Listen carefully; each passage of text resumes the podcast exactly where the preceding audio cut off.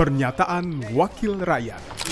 Pernyataan Saru Aidi Majad, anggota Komisi 5 DPR RI, fraksi Partai Keadilan Sejahtera, daerah pemilihan Riau II, saat rapat kerja Komisi 5 DPR RI dengan Menteri Pekerjaan Umum dan Perumahan Rakyat (PUPR) RI terkait evaluasi pelaksanaan APBN tahun anggaran 2021 Kementerian PUPR, membahas program kerja tahun 2022 dan lain-lain. Selasa, 25 Januari 2022. Ini saya mendapat video rapat Menteri Keuangan dengan Komisi 11 terkait pernyataan Menteri Keuangan bahwasanya IKN itu dibangun dengan dana PEN.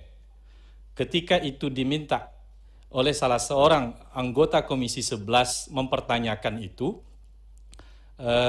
masalah penggunaan dana PEN itu untuk pembangunan IKN, Menteri Keuangan kemudian mengatakan, ya kalau memang tidak memungkinkan dari dana PEN, karena karakternya tidak bisa masuk katanya, maka nanti bisa kita menggunakan PU. Nah, yang perlu kita khawatirkan saat sekarang ini, sekarang kita asumsi 2021 itu kan nilai pagu anggaran kita sangat jauh dibandingkan dengan tahun 2020. Nah, kalau terganggu, kami mengkhawatirkan ini saja, Pak. Mudah-mudahan tidak terganggu anggaran kita direfocusing anggaran PU yang sekarang ini 106 triliun ini terganggu oleh kebutuhan untuk pembangunan IKN. Mengingatkan saja kepada teman-teman anggota Komisi 5, khususnya di Banggar.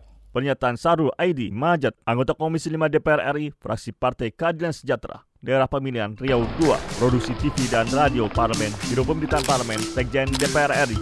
Pernyataan Wakil Rakyat.